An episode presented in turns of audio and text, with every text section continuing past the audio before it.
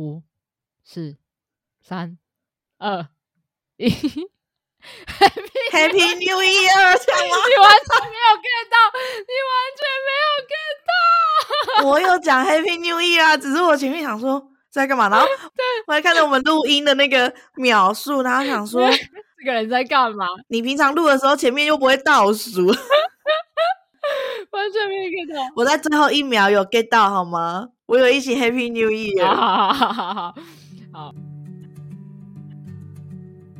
欢迎大家来到狗儿家庭剧场。这 podcast 是由浪犬博士狗儿家庭教育学院主办播出。我们提倡不处罚、不溺爱、温和且坚定的正向教养学，尊重并同理的对待自己与狗儿，找到你与狗儿的人狗共好生活方式。好烦哦！我是现在脑袋里还在 五四三二一的思雨，整个被弄。因为我刚刚完全，我真的是在按下录音的那一刻，我想说，哎、欸，可以这样来玩一下，这样，所以完全没跟思雨说好。然后他整个就是，他完全没有跟我说。他刚才我在倒水的时候，他整个瞪大眼睛看着我，其实冲啥这样子。然后，对对对对，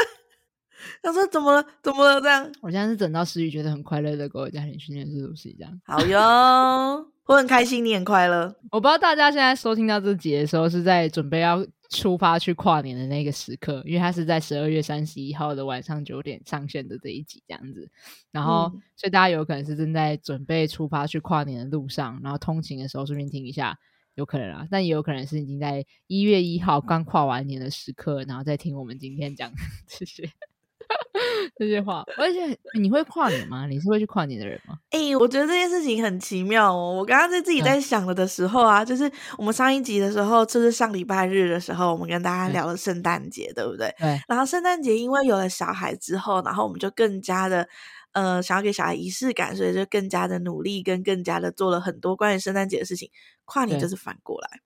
跨年因为是在半夜会发生的事情，所以以前对，当你是妈妈之前，你就是会跟伴侣啊，或者是会跟好朋友们真的去五四三二一去一些跨年晚会啊，甚至参加演唱会啊等等的。但有了小孩之后，你就跟跨年拜拜了。跨年就是在。家里，因为小孩子在睡觉啊，所以我觉得这是完全相反的事情。而且你不能，这是我认识思雨之后才知道一个明确的法规，就是小孩子好像在六岁以下，对，是不能独立在家的，就算他们睡着了也不行。对、啊，你知道狗狗就是，他们如果睡着了，我们就偷溜喽，这样。然后，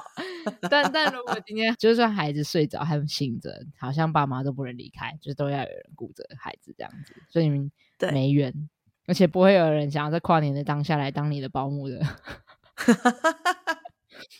那我跟你说，今年很特别，因为我们开始露营了，大家也知道，所以今年我们是在露营的时候跨年，所以今年反而就是以往的都是在自己家里嘛，因为小孩在房间睡觉啊，所以就是就只有只有我跟我老公。可是因为我们开始露营，所以等于我们把家搬到山上去了，所以大家的好朋友们可以一起跨年的，因为小朋友们就在各自的帐篷里面睡觉，所以我很期待今年的跨年。真的耶！是这么多年的时候，第一次可以再重新跟朋友一起跨年的这件事情。有小孩之后有跨年的这种时光，对对对对对，真的可以跟朋友们一起说说今年的过程啊，然后说说年末啊，然后呃一起五四三二一的感觉，这是今年会重新的感受到。而且我觉得这个露营的那种跨年，好像真的跟哦，我也分享一下我的跨年经验，就是我觉得。好，你刚刚讲的那个露营跨年，可能更符合现现在我觉得跨年对我来讲的意义是什么？这样子，嗯，就是小时候的我，因为我妈也是会带着我们，就是到处去，就是冲，你知道那种，你不是都会有跨年晚会吗？对，所以你小时候就会去是吗？哦，超会的，我们在全台各地都跑去。很 fashion，对对，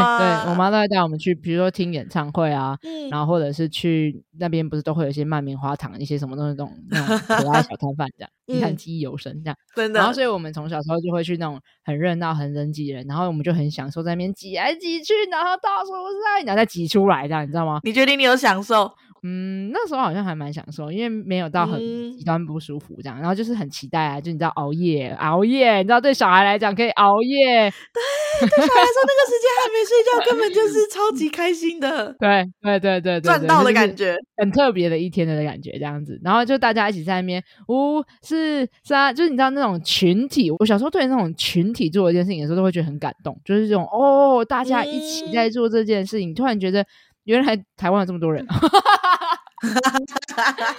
你真的觉得平常不会看到这些人，但你在那个时刻就觉得哇，这些人都出现了，对对，然后你之后在一起在那边倒数完的时候，那种群体的氛围感，就会觉得哇，好像大家都是好朋友，大家都是这个社会。我觉得它是一个，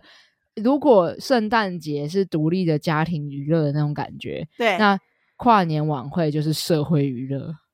啊！全部一起的人，然后一起一起在，不管你有没有认识不认识的人，都一起在同一个地方的那个感觉。对对对对，然后你会觉得，你就会对我觉得，说不定会对于这个国家、这片土地，或者是在这里相处的人，更有那种共同回忆的感觉。然后那个情感的连接就会更深。啊、就我觉得跨年晚会是这样。然后，所以小时候我到我可能到青春期以前都很喜欢做这件事情，这样就都会每年都是一定是 big deal，就是要去跑这些跨年晚会。嗯、然后我就应该是到我出国之后，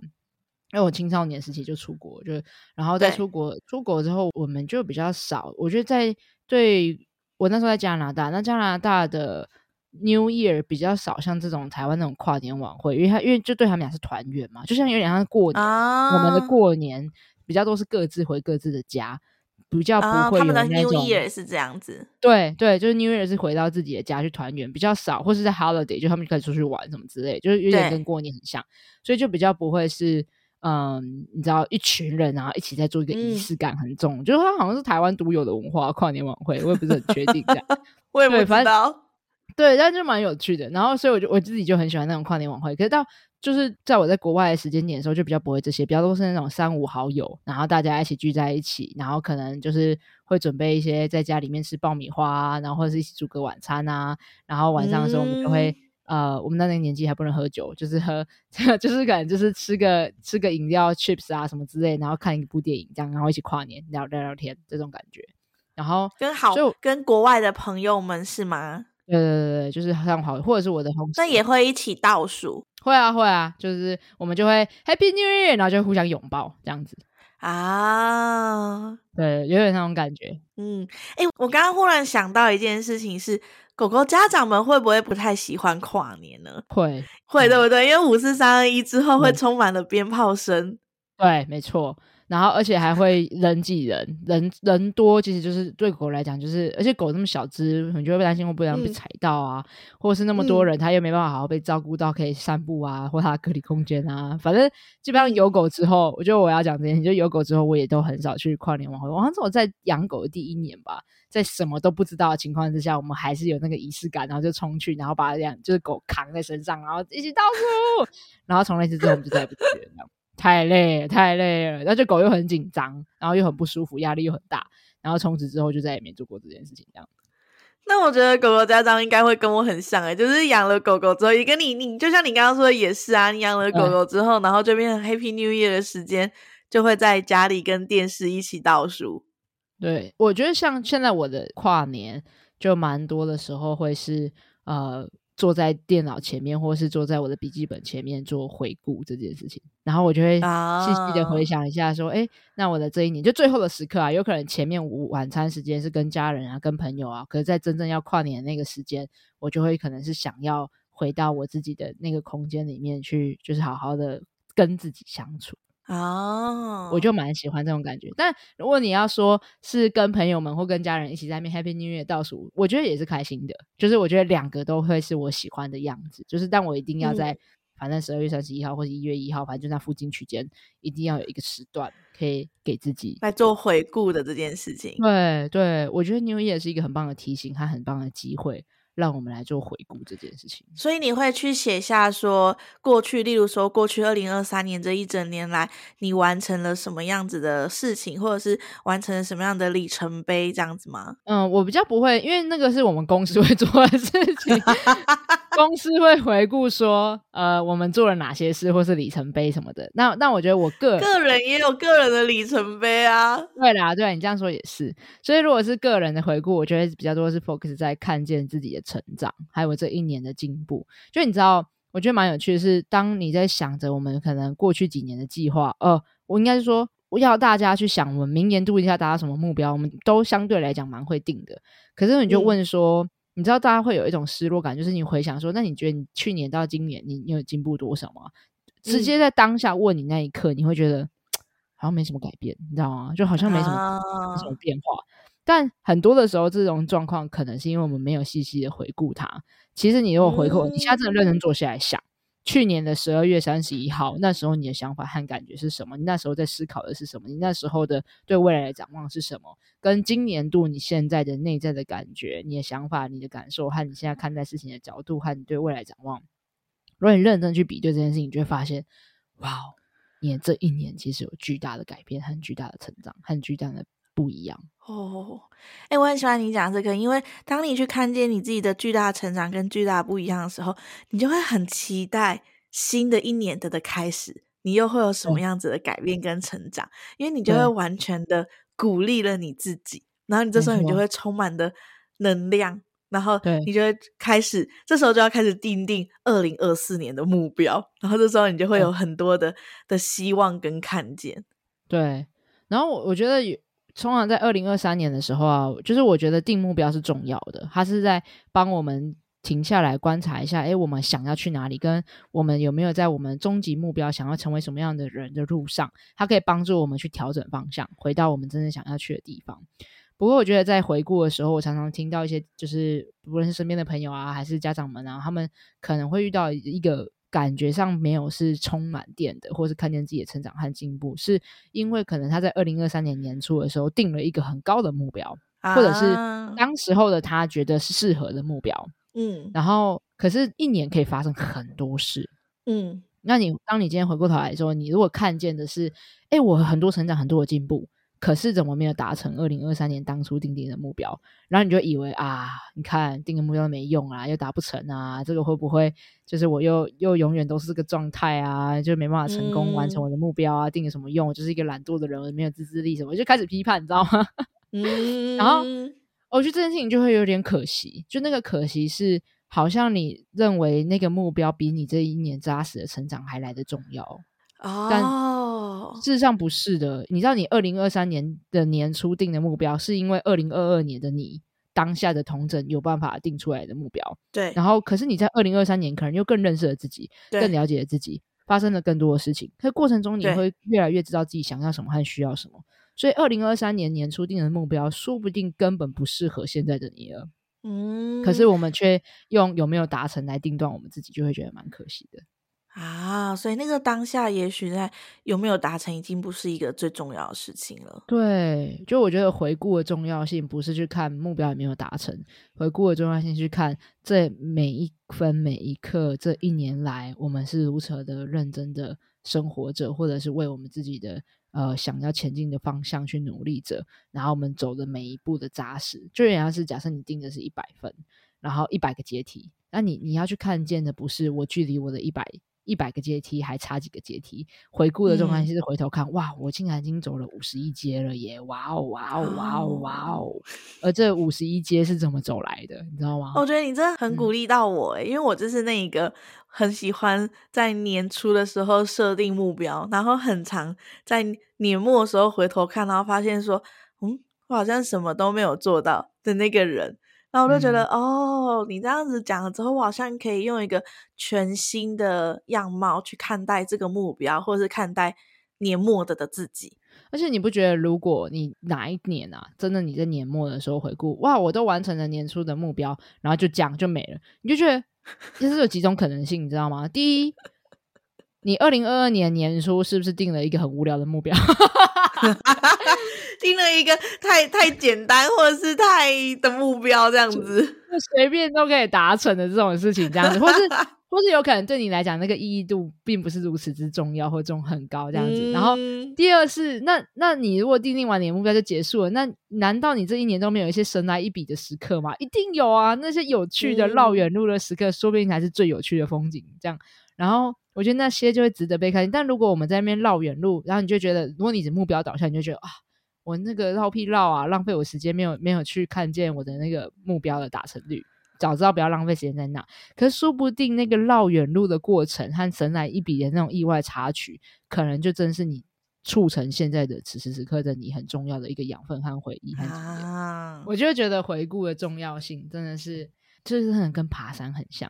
爬山的时候啊，你如果一直在看着啊，还有十公里，还有十公里，你真的会撑不下去。就是尤其在爬到高远的、很长远的山，然后很辛苦的高低落差很高的山的时候，你会很疲倦。这样，然后但如果你一直看到，哦，我走了一百公尺、两百公尺、零点二、零点三、零点四、零点五 K，然后你就会觉得哇，很有动力可以继续往前，而且你会停下来看看。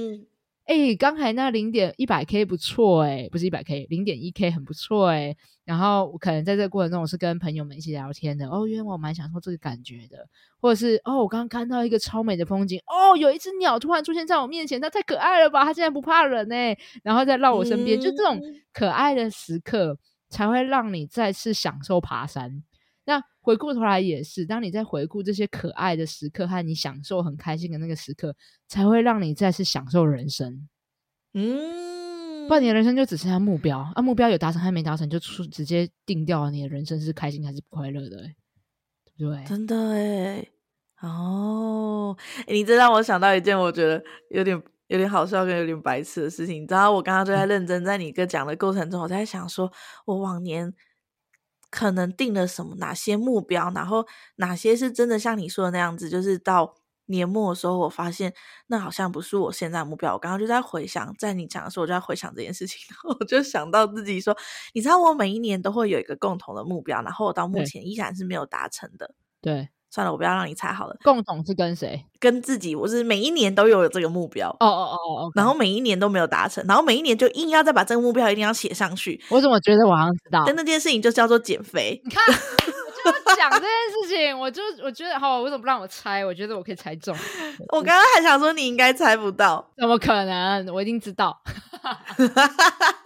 还 要自己胸有成竹。然后我就在听你讲的时候，我就觉得很好笑的是，我就在问自己说，嗯。我今年有想要把这个目标放上去嘛？因为我最近就是开始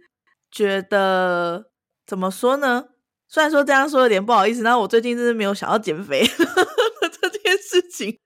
然后我就觉得哦，哦，好像也没有关系。然后所以我刚刚在你讲的时候，我就在想说，我今年有想要把这个目标放上去吗？那也许。就像你说的，就是我要去想说，哦，我要去看到那零点一、零点一、零点一。所以在我不愿意把这个目标放上上去的时候，也许我在明年就会 看见那零点一、零点一，然后在年末那样就会有一些没来由的幻想。也许我在年末的时候就会发现说，哦，就算我没有写上去，我还是可以达到它哦。那我明年年末再来跟大家讲我没有成功减肥好了。笑死！等一下你这个其实还是有目标，你只是不想把它定出来，好吗？因为你在刚才讲爬山的时候，那个零点一，我想说。哦，我可以享受那零点一的当下呀，这样子。对，没错。因为你当你有一个目标的时候，就是像你说啦啊，你有一个目标的时候放在那里的时候，然后你就会回头检视自己，然后你就会想说，哦，我今年又没有完成这个已经十几年的目标，就会看到这个，啊，我觉得是一个永远在减肥失败的人，这样子。对，我觉得目标的制定真的是有很多的细节可以讨论，然后，但我觉得对我来讲，我觉得在年。年初我觉得好，对我来讲，制定目标是一月份的事，然后但十二月份的事是要回顾这件事情。可是我觉得他们两个都有不同的细节和要去注意的事，只是常常我们会把它放在一起去检核。诶，但我觉得我可以快速的插一个嘛，就是你刚才在讲到减肥这件事情这样，然后就突然想到，我最近听了一个 podcast，然后在讲一本书，我自己很喜欢，那本书的名称叫做《我仅仅只是一个胖子》。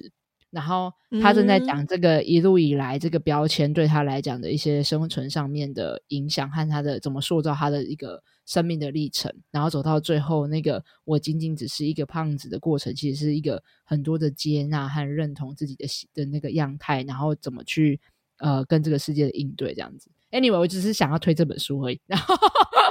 只是借由你刚才讲的那段话，我就会觉得嗯是对，好就这样好。好好，然后所以拉回来，我想讲的是，哎，毕竟我们今天录了 podcast，、嗯、所以我们还是要来回顾一下，我们知道二零二三年我们录 podcast 这件事情。哦，哎，他是对你来讲，他是神来一笔的吗？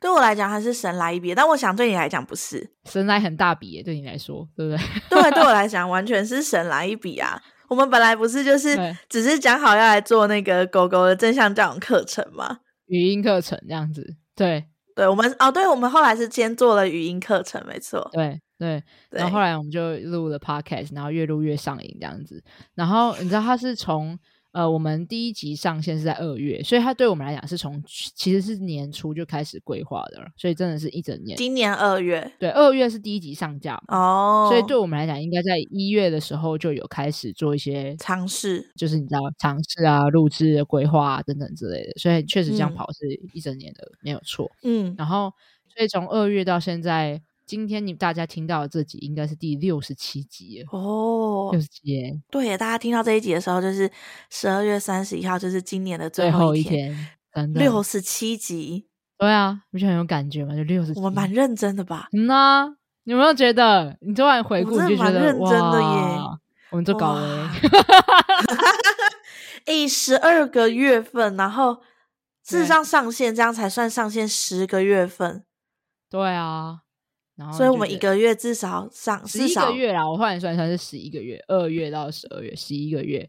嗯，对，所以我们每个月都露出，平均露出了五到六集左右，六集。因为我们其实前面半年，二月到七月，我们是呃一周一更，就是每每周十点晚上九点上架，对，然后我们。八月开始，这也是我们的调整，就看见了大家哎，蛮喜欢，然后跟我们找到了我们可以更好的产出的整个模式，然后有足够时间去进行这件事情。跟我们话很多，对，就就搞我什么时候想讲这样，很想跟大家分享各种事情这样。然后对，所以我们从八月开始变成周双更哦，就是礼拜四跟礼拜日。对，然后礼拜日的晚上九点，这真的是出自于我们很搞的这件事情。我们会有礼拜日的这件事情，就是因为我们真的有很多事情想要跟大家分享。可是有时候它好像就是比较偏闲聊，可是在这闲聊里面又有一些重点想要跟大家说的，然后所以我们就多了礼拜日。而且你看，我们后面就帮他取了一个很优雅的名字，叫“生活里的正向教养 ”。对对对对对对，后面就变“生活里的正向教养”。对，这是我们整个团队一起 brainstorming 出来这样子。然后我就觉得，就变成是，可是我觉得也是因为这些生活里面的点滴，然后可以让大家更好知道正向教养如何应用在生活的各个面向上面这样子。然后这也是我们不断的在跟狗狗家长们对谈，然后聆听。就是我觉得这是浪犬博士这个组织文化很关键的一个。呃，我们的文化元要素就是我们很跟着家长一起成长，所以我们很重视家长们在这个过程中的他们的、你们的想法、你们的感觉，然后你们怎么对你们的帮助是什么？所以其实我们呃狗儿家庭剧场也调整了很多方向啊，对，我们邀请了家长来跟我们一起录音的这件事情，对对，然后跟我们最一开始比较多的是在聊一些，比如说你知道我们，哎，你还记得我们这边。学狗叫的年代吗？学狗叫的年代好像很久之前。你说我们要一个人，你你都会演狗，然后我都会演家长的这件事 情，我们办做了一个小剧场这样子。对，我们在那边演出一场剧场，然后我们那时候连什么片头片尾啊，然后都都都还在摸索、啊。哦，对对对对对对对。然后那个音乐怎么加啊，然后剪辑怎么做啊，都一切从零开始做，这样从就在摸索。哎，你现在。讲到我忽然想到，我们的这个我们的 podcast 就叫狗儿家庭剧场啊。然后我们那个狗儿家庭剧场，狗儿家庭剧场其实就是从我们刚刚说的那个要演狗狗的那个状态，我们创造出来的剧。对对对对对对对对，才有了这个名字。哎，结果我们后来就没在做这件事情。不是不是，我跟你讲这个关键是什么？那个取名在讲。嗯家庭剧场，对不对？它其实是在讲我们每一个家庭关系里面都是在演出一出剧，然后是那个家庭关系的互动和流动的动力。然后，所以我们从我们一开始跟大家还没有收集多那么多狗狗家庭的故事，所以我们需要自己创造出这些剧场。可到后来，我们就在融入在生活里的正向教养，这是一种进化，你知道吗？从本化演出的剧变成了是。我们已经看见了生活中的所有的正在上演这些剧，在生活里的真实情境剧里面，那我们把它体验。哎，我觉得在生活里的真实情境剧这边也体现了，就是我们邀请了我们的正向教养的家长来一起跟我们对谈的时候，其实这些生活里的真实情境，就是在家长的他们家就是这样子啊，然后他们来跟我们分享他们的家庭剧场。对，对，对，对，对，对，很有那个感觉。棒棒真的，真的有有串联回来，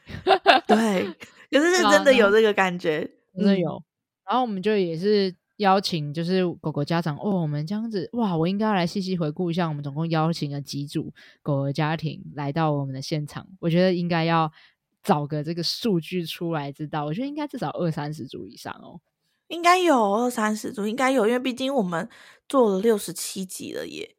我突然很想要现在打开我们的那个节目单元，然后来确认一下我们到底有几集，我们的播放清单里面的这个单元，我到底能不能在我现在努力的充时间的这个时刻，然后找到，然后可以算算出来，或者是找到是吗？对，然后我发 现我的 partner 很努力帮我，但我现在还是有点茫然，找不到到底在哪里。他发现我没有要帮他接话的的意思。我刚刚忽然想到一件事情，是我们曾经做了一集是呃一万一万听那个叫点阅嘛？对对对，下载数下载的那个数，然后的那个大家一起和超多家长来跟我们一起录音的的那一次。然后你刚刚跟我，我们刚刚在开录之前，你跟我说现在已经超过两万了，对不对？两万五。哇，好像已经超过两万五了，所以我们好像也可以找时间来做一集两万，已经两万五，那我们应该就来做三万吧。万明年我们应对，明年我们应该就是破三万的时候，我们可以再来一集三万的下载数的那个呃特别集。嗯，这是我们明年可以做的事情。然后我已经讲了这么多了，然后你找到了吗？谢谢你，但我找不到，好，只好再补上。不知道为什么，我现在一瞬间就直接卡住，找不到应该在哪里可以看到它。好，就这样子。嗯，但我真的我想应该有二三十个，而且从我觉得还蛮呃，就是从我们两个自己聊，然后到我们跟家长们一起聊的这件事情，我觉得对我来说也是一个挑战，跟跟我们的对我们的整个 podcast 是一个很大的成长。真的诶，因为本来就是我只要看着你的 Q，你看着我的 Q，然后我们两个相互堆叠，然后所以这是我们两个很习惯的模式，就是我们我们比较不像访问彼此，我们比较像是嗯互相的有一个对堆叠我们的想法的激荡，然后互相补充又追问的那种感觉，这样子比较像是在有意识的聊天的感觉吗？这样，然后而且我们本来就会。就是我们在聊天之前，我们本来就会对这一集会有一个些微的主题的定调，所以我们会绕着这个主题去讲。对，然后可是当今天是访问家庭的时候，嗯、我们就变得很有机了，就是我我们的角色就会转换，我们变成主持人的角色。然后在是主持人的时候，怎么去访问？我觉得这个是一个不容易的技能。然后我觉得到现在我也还在学习和练习，嗯、因为有的时候我会太快想要想到什么，然后想分享。可是，就是有时候可能会不小心打断了家庭的一些他们想要分享的内容，因为我就是想到了 A 口想要跟听众讲的事情。嗯、可是，到底要怎么去拿捏那个？你知道，本来现在我们都是自己讲很多话，想要一直分享。可是，对访谈的时候，又会是我多比较多是提问，然后让家让让呃家庭的家长们自己说，就是主角要变成是家长的那个拿捏。对对对对对对。然后我觉得这件事情蛮难的哎、欸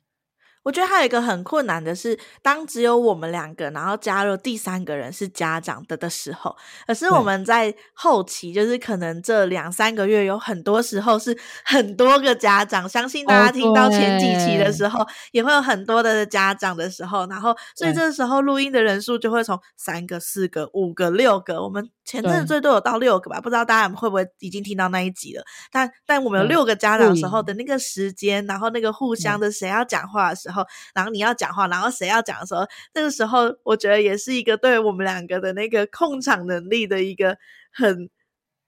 训练，真的是，然后真的是，因为我们还要顾虑的是主题，然后但又要好好玩有趣，然后又还有跟时间有关联性，这样对，然后他。他真的蛮吃临场反应，然后跟当下抓重点，然后跟还要能够有机的对谈，就是其实蛮不容易的。我觉得这也是在录 Podcast 所锻炼出来的能力。你看，现在要来回顾一下，这样子回顾我们录 Podcast，我真的觉得我们呃应对跟家长的对谈的接球和丢球能力。有在做大量的训练。好，做 podcast 的时候，因为需要跟家长有谈话，所以就会变成说，这个能力也是可以应用在我们的教学上面。对，而且还有，我觉得还有一个是，因为我们会一直大量的整理我们在生活中应用正向教养，还有我们在听到这些家长们他们在跟狗互动的过程中的实际上面的，可能在之前课堂中我们没听到的互动。然后这些都可以变成是我们的养分，就教学的养分。嗯、然后，因为这些例子也可以对为其他的现在的学员是有很大的启发性的，嗯、所以我们就可以在分享和解释一项工具的时候，有更多的生活的实际上的案例，而哦，有谁谁谁遇到什么类似的情境，他做了什么，然后他他最后的结果是什么？那种具象化的画面的描述和例子，也可以帮助学员们可以更好理解我们想要表达的是什么。所以就让我们也成为一个更好的正向讲讲师。啊，哎、欸，我还很喜欢我们有了 podcast 之后的一个 podcast 存在的意义，就是当我们在跟，就像你刚刚说的那个，当我们在跟家长解释一个解释一个东西的时候，然后有时候像是我们就很常会说，像这个问题啊，你可以去听听看哪一集三集的蔡包家的故事，对对对，对，它变成一个资源，变成一个大家可以随时都可以去取用的的一个共同经验，然后共同学习的的东西，就是你听听听听第几集。对，呃，可能焦糖家的故事，对，对，我就会觉得这件事情就是也是一个很有趣，然后可以让家长们就是在上课的同时听我们说完之后，又有一个回去可以再自己再听一次，然后的一个更深层的感受，他当下跟自己的狗狗，然后跟听到别人一样的经历的那种。哎，嗯，共同的感觉。你说到这个，就让我想到，其实还有一个反向回来的哦，就是也会有我们现在正在上课的家长，嗯、然后他们正在想要，因为正向教养体验式课程是一个大家会彼此分享、交流自己的想法和感觉，然后去堆叠、交织出集体智慧的一个互动课程。然后，所以也会有家长在课堂中讲说。就像我前几天听的那一集 podcast 里面在说，哦，对对对对对，时间的管理啊，代表你的爱啊，就你为他付出多少时间，你你就是多爱他什么之类这种，然后就讲说，哦，就让我联想到现在我们在讲这个教材内容，叭叭叭叭叭叭这样，嗯、然后所以当今天他们听完 podcast 自己也有一些想法和感觉的时候，也会拿回来在课堂中去跟大家一起堆叠，然后把这些他们的内在的一些想法和建构的更完整，所以它就是一个你知道教学相长的过程，嗯、就是。其实我们整个都是这样，不论是 podcast 还是正向教养课程，都是没错，就是一直在跟家长们共同进化的过程，这样。然后所以一件事情都可以有双向的堆叠，这样。没错。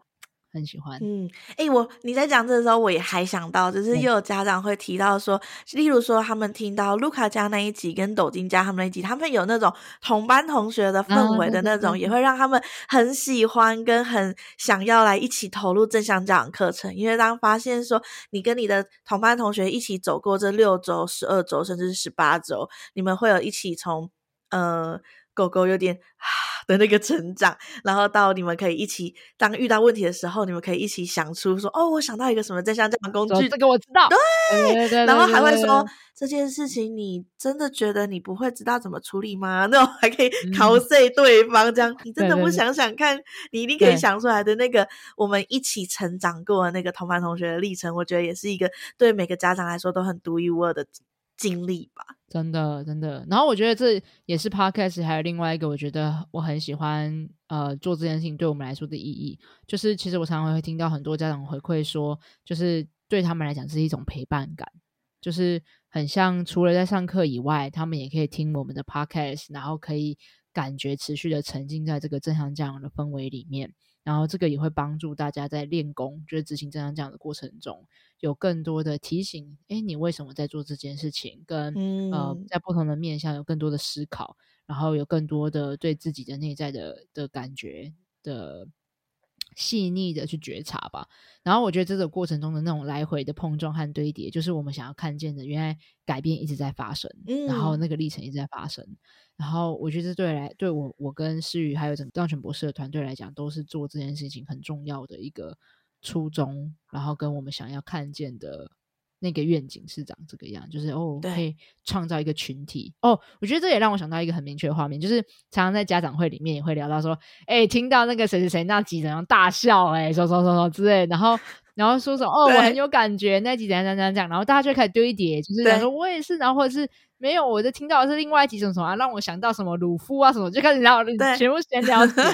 然后我也很喜欢这种，或者是一起听到某一段，然后有人会说我那一段我整个眼眶泛红，然后另外一个人就说我早就哭出来了什么的。我觉得这个也是一个很共同的，对。或者也有些人就说哦，我超级认同，因为我家也发生类似相同的事情，然后我我也尝试过这样的过程，嗯、然后真的怎么样，然后就有更多的故事的出来，然后就会有来回这种交流和堆叠。我也超级喜欢这种感觉，就是有一种。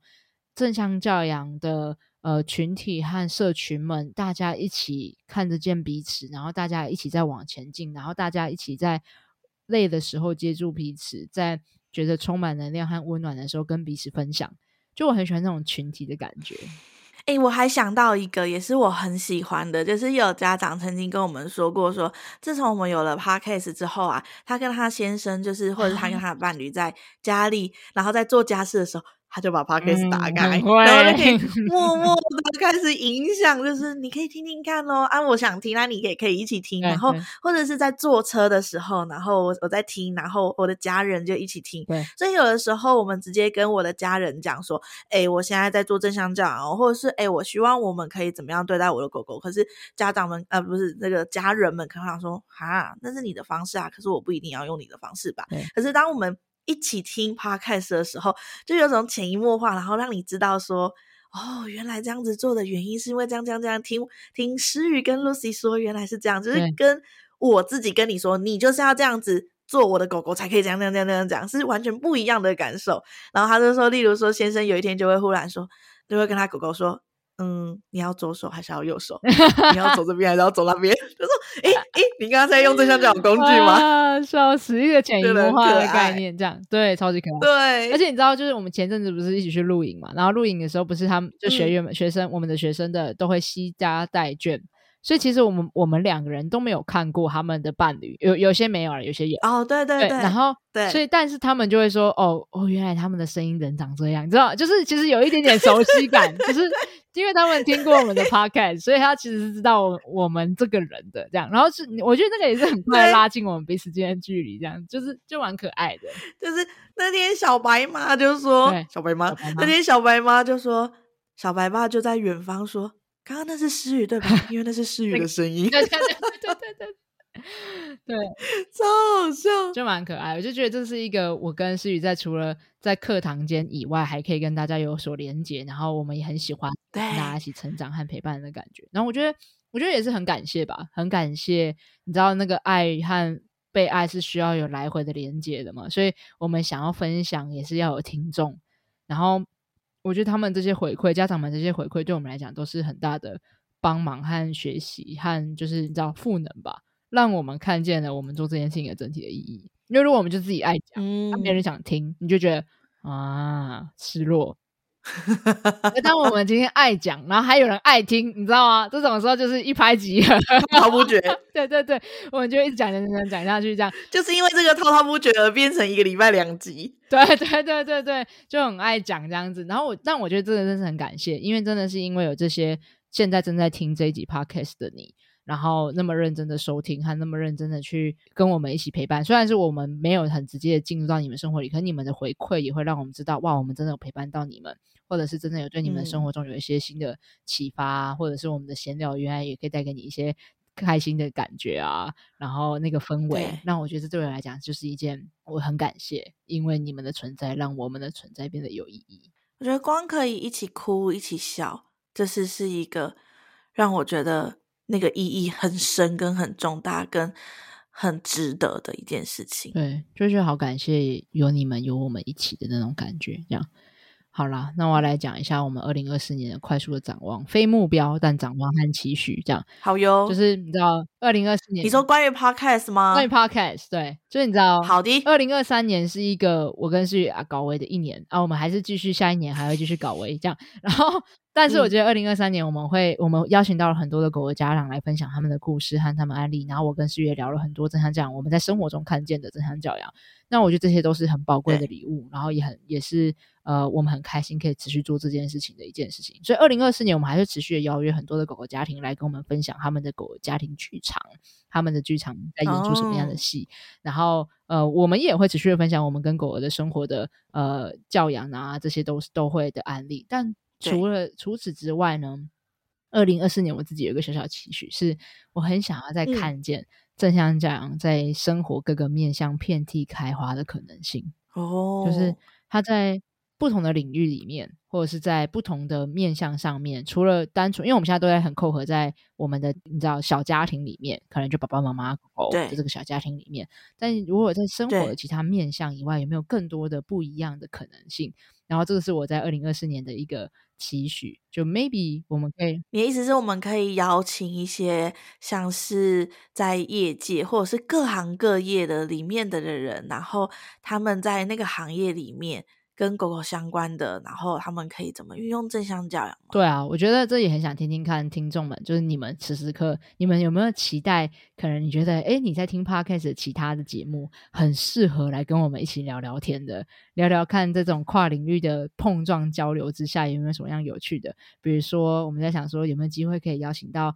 心理师啊？或者是一些、嗯、呃人类的正向教养的讲师啊，或者是嗯，比如说兽医师啊，或者是像是兽医助理啊、狗狗美容师啊，就是各种不同领域的人，然后我们一起来聊聊看这个正向教养之间的碰撞，或者是讨论关系的，然后或者是讨论教育的，然后我觉得诶这些不同的领域的。碰撞，我觉得会蛮有趣的。嗯，我觉得除了你在别的 podcast 有听到的，你觉得很有兴趣的人可以推荐给我们之外，如果你自己就是，我们也很欢迎你毛遂自荐。就是如果你自己就是这些相关的领域啦，然后你很想要跟我们聊聊在这个领域里的正向教养，或者是在这个领域里面的更多的可能性，都可以很欢迎，可以来私讯我们 line at，我们就有机会跟对方联系上，或跟你直接联系上。然后我们现在就很希望可以听听看更多不同的交流。和碰撞，就是不只是我跟诗雨，还有跟我们的想法，然后跟大家激荡和堆叠，这样。所以这是我们二十二零二四年的对于 Podcast 的掌握和期许，是有更多的碰撞，更多的交流，然后